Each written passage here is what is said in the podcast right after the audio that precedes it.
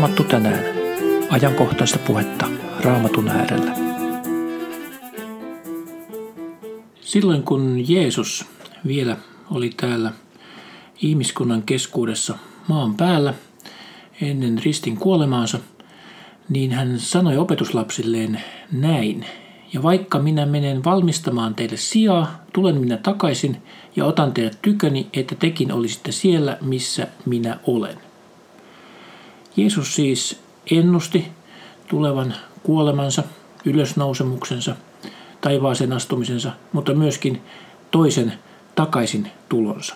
Hän olisi kerran tuleva takaisin maan päälle noutamaan seurakunnan luokseen. Ylösnousemuksen ja taivaaseen astumisen jälkeen, kun opetuslapset katselivat taivaalle – heidän edessään seisovat enkelit, ja nämä enkelit sanoivat, Galilean miehet, mitä te seisotte ja katsotte taivaalle?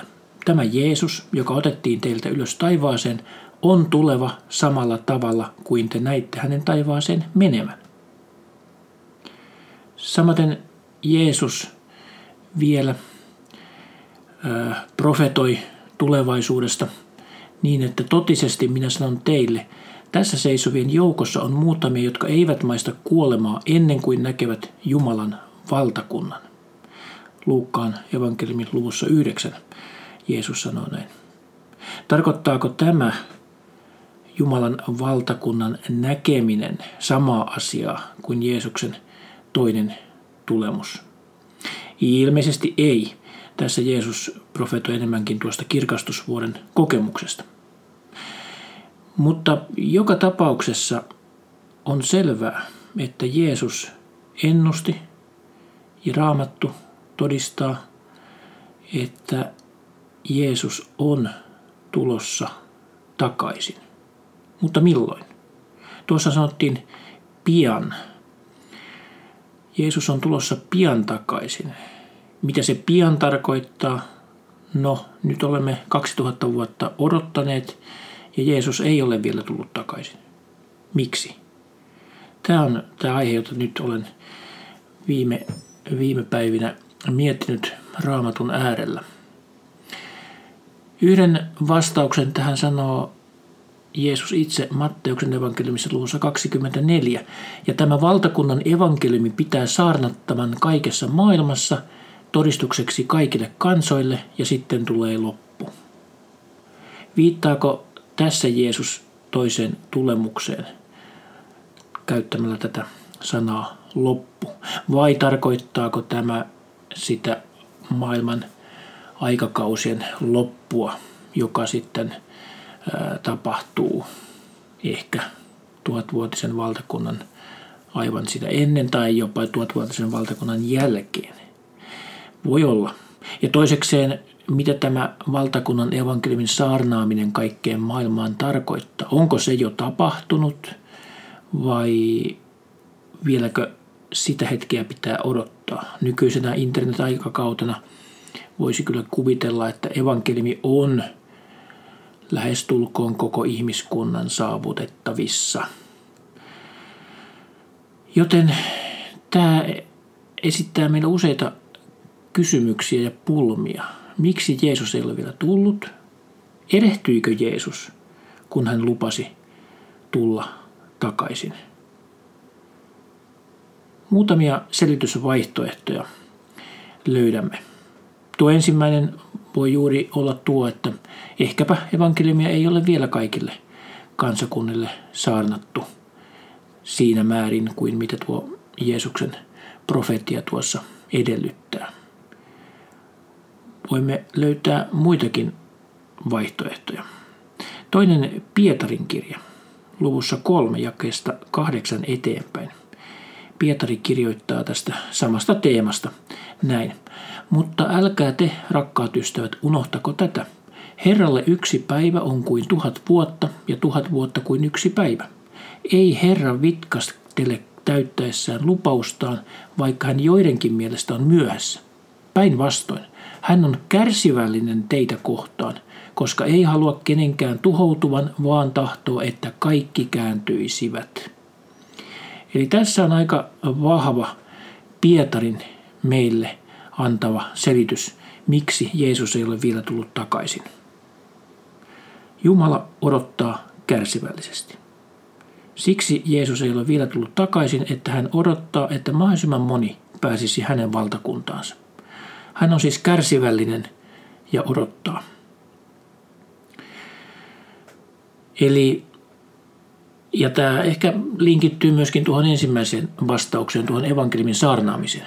Ehkä on niin, että lähetystyöllä, lähetystyö ei ole vielä loppuun asti saatettu päätepisteeseensä. Edelleenkin Jumala odottaa, Isä Jumala odottaa, että mahdollisimman moni kääntyy hänen poikansa Jeesuksen Kristuksen puoleen ja, ja uskoo hänen ja näin pääsee uskon kautta armosta Jumalan valtakuntaan. Eli tämä on aika hyvä selitys, Jumalan kärsivällisyys. Liittyen vielä tuohon lähetystyön tehokkuuteen tai sanoisinko tehottomuuteen, on se, että toisaalta sitten, jos me ajattelemme tuota lähetystyön tekemistä, onkohan niin, että uskovat me emme ole levittäneet evankeliumia riittävän tehokkaasti. Tästä hieman tulee tällainen itsesyytös siitä meille kaikille uskoville, että eikö todellakaan 2000 vuotta ole vielä riittänyt sille, että evankeliumia Jeesuksesta saarnataan kaikkeen maailmaan. Näinkö kauan siinä on tarvittu ja kuinka monta vuotta, kymmentä, sataa, tuhatta vuotta vielä tarvitaan, että me kristityt olemme riittävän innokkaita levittämään evankeliumia. Nimittäin raamatun profetiathan eivät aina suinkaan ole sellaisia ehdottomia ennustuksia, vaan usein ehdollisia. Eli vanhan testamentinkin profetiat usein lausuttiin niin, että, että jos te ette käänny, jos te ette käänny pahoilta teiltänne, niin silloin Jumala rankaisee. Jos te seuraatte Jumalan tahtoa, niin vaikkapa temppeliä ei koskaan hävitetä tai että juutalainen kansa saa olla aina omassa maassaan. Mutta usein profeetit ehdollisia, jos te käännytte pois, jos te seuraatte epäjumalia, niin silloin te joudutte pakkosiirtolaisuuteen. Ja näinhän juuri historian kuluessa on käynytkin. Kolmas selitysvaihtoehto voisi olla se, että uskovat eivät todellakaan ole levittäneet evankeliumia riittävän tehokkaasti – ja nämä profetiat Jeesuksen toisesta tulemuksesta ovat ehdollisia tälle evankeliumin levittämiselle. Eli Jeesus odottaa, että mahdollisimman moni pelastuu. Hän odottaa ihan niin kuin Noan päivinä. Noahan rakensi arkkiaan kymmeniä vuosia. Joiden kerveyden mukaan 120 vuotta, ehkä ihan niin kauan, mutta ainakin noin monien raamatun mukaan noin 75 vuotta. Eli Noa kärsivällisesti rakensi ja hän uskoi, totteli Jumalaa, uskoi Jumalan lupauksiin ja Jumala odotti, että mahdollisimman moni kääntyisi ja menisi arkkiin. Mutta näin ei käynyt. Eli samoin kuin Jumala odotti Noan päivinä, niin hän odottaa myöskin Jeesuksen toista tulemusta, sitä päivää kunnes mahdollisimman moni pelastuu. Tälle, tälle näkemykselle antaa tukea samainen toinen Pietarin kirje luku kolme, pari jaetta myöhemmin. Siellä Pietari kirjoittaa näin, koska tämä kaikki näin hajoaa, millaisia onkaan pyhässä elämässä ja hurskaissa teoissa oltava niiden, jotka odottavat Jumalan päivää ja jouduttavat sen tuloa – Tuon päivän, joka saa taivat liikehtien hajoamaan ja taivaan kappaleet sulamaan kuumuudesta. Eli tuossa Pietari tosiaankin kirjoittaa tällaiset merkilliset sanat, että jouduttavat sen tuloa. Eli me pyhät, pyhässä elämässä ja hurskaissa teoissa, kun me niissä vaellamme, niin silloin me joudutamme sen päivän tulemista. Eli pitäisikö meidän siis jouduttaa Jeesuksen paluuta? Jae viittaisi hieman siihen suuntaan. Jumala odottaa armossaan, että mahdollisimman moni pelastuisi. Tämä herättää edelleenkin vielä sen jatkokysymyksen, että kenen pelastuksesta tässä ensisijaisesti on kysymys? Mistä, kenen kansanryhmän pelastuksesta tässä puhutaan? Kaikkien pakanoidenko vaiko erityisesti juutalaisen kansan pelastuksesta? Onko nimenomaan uskovien pakanoiden, siis ei-juutalaisten, Jumalan valtakuntaan tulemisen lukumäärä nimenomaan se määräävä tekijä? Roomalaiskirja luku 11 viittaa juuri tähän selitykseen. Siellä jakeessa 25 eteenpäin kirjoitetaan näin. Sillä minä en tahdo veljet, ette olisi oman viisautenne varassa pitää teitä tietämättöminä tästä salaisuudesta, että Israelia on osaksi kohdannut paatumus. Hamaan siihen asti, kunnes pakanain täysi luku on sisälle tullut. Ja niin kaikki Israel on pelastuva, niin kuin kirjoitettu on. Sionistaan tuleva pelastaja, hän poistaa jumalattoman menon Jaakobista. Ja tämä on oleva minun liittoni heidän kanssaan, kun minä otan pois heidän syntinsä. Eli tässä käytetään termiä pakanain täysi luku. Sitten kun se pakanain, pelastettujen pakanoiden täysiluku on tullut täyteen, niin silloin alkaa tapahtua. Toisaalta tässä samassa jakeessa tai samassa kohdassa myöskin viitataan siihen, että Israel pelastuu. Ja Jeesus poistaa jumalattoman menon Jaakobista. Ja tämä on minun liittoni heidän kanssaan. Viitataan juutalaisen kansaan. Eli Jeesuksen tulemus näyttäisi olevan sidottu tuohon pakanoiden kääntymykseen, mutta myöskin juutalaisten kääntymykseen. Ja monet ajattelevatkin näin, että Jeesus tulee, kun juutalainen kansa kutsuu Jeesusta Kristusta, Jeshua, Messiasta takaisin. Silloin hän tulee. Apostolien teot luku kolme todistaa nimenomaan tämän puolesta. Tässähän tässä apostolien teokkojen luvussa kolme, tässähän apostolit pyhän hengen voimasta ja viisaudessa saarnaavat nimenomaan juutalaisille tässä kohdassa. Ja sarna kuuluu näin, katukaa siis syntejänne, jotta ne pyyhittäisiin pois. Kääntykää, jotta Herra antaisi tulla virvoituksen ajan ja lähettäisi Jeesuksen, teille ennalta valitsemansa voidellun. Taivas oli oleva hänen asuinsijansa siihen aikaan saakka, jolloin kaikki pannaan kohdalleen, niin kuin Jumala ikiajoista asti on luvannut pyhien profeettojensa suulla. Eli tässä nimenomaan juutalaisia haastetaan kääntymään, jotta Isä Jumala lähettäisi virvoituksen ajan ja lähettäisi Jeesuksen. Tämä saarnahan on siis apostolien teoista. Tämä on saarnattu Jeesuksen ylösnousemuksen ja taivaaseen astumisen jälkeen. Eli tässä puhutaan Jeesuksen toisesta tulemuksesta. Kääntykää, jotta Jeesus lähetetään toisen kerran. Ja tämä kohdistuu tämä saarna nimenomaan juutalaisiin. Eli mitään lopullista ratkaisua, lopullista teoriaa tästä syystä, miksi Jeesus ei ole vielä tullut, en halua enkä osaa antaa, mutta raamattu viittaa useisiin syihin.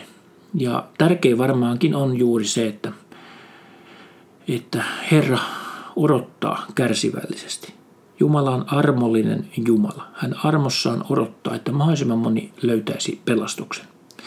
Ja tosiaankin näyttää siltä, että se aikamäärä jollakin tavalla liittyy sekä ei-juutalaisten, siis kaikkien koko ihmiskunnan pelastukseen, evankeliumin vastaanottamiseen, että myöskin sitten nimenomaan juutalaisen kansan pelastumiseen. Yksi tällainen vastaus, vaihtoehto, jonka olen lukenut, on sekin mielenkiintoinen. Nimittäin tämän teorian mukaan voisiko olla niin, että Jeesus tulee tilanteessa vasta sitten, kun seurakunnan luopumus on edennyt siihen mittaan, että se luopumus on niin, niin järkyttävällä tasolla, että, että Jeesuksen on ikään kuin lainausmerkissä vähän jo pakko tulla ja lopettaa tämä, tämä nykyinen aikakausi. Tukea tälle näkemykselle haetaan Matteuksen evankeliumin viidennestä luvusta, jossa Jeesus sanoo tunnetut sanat, te olette maan suola, mutta jos suola menettää makunsa, millä se saadaan suolaiseksi? Ei se kelpaa enää mihinkään. Se heitetään menemään ja ihmiset tallaavat sen jalkoihinsa. Eli voisiko olla niin, että tämä seurakunnan luopumus, seurakunnan suolaisuus liukenee niin pahasti, että se suola ei enää kelpaa mihinkään ja siinä kohtaa Jeesus tulee.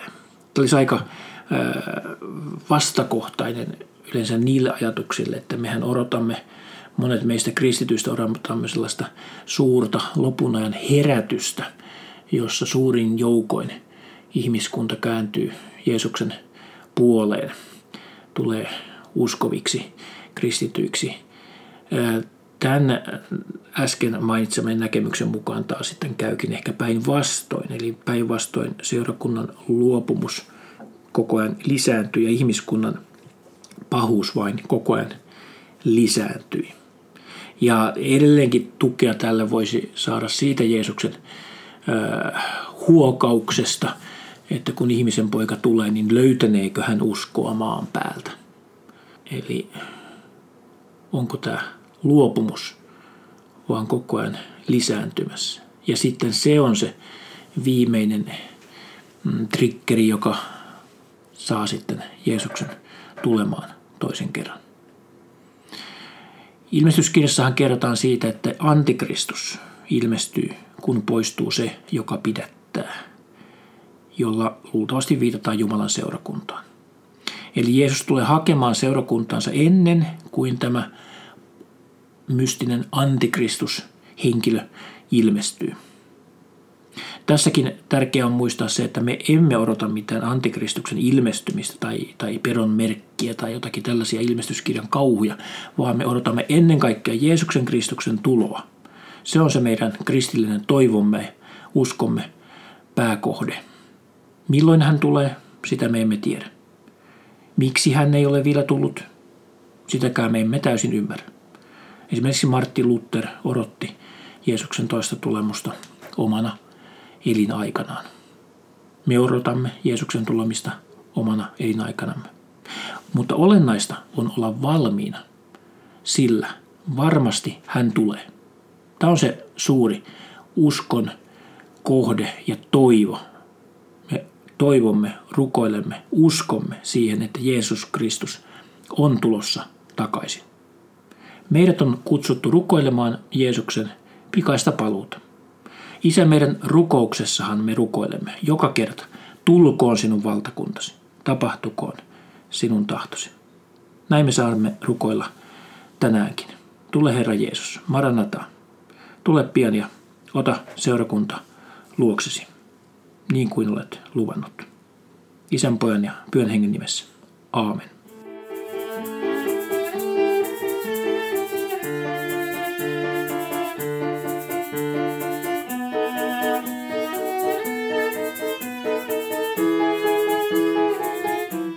Maranata, Herramme tulee. Herran Jeesuksen Kristuksen armo olkoon teidän kaikkien kanssa.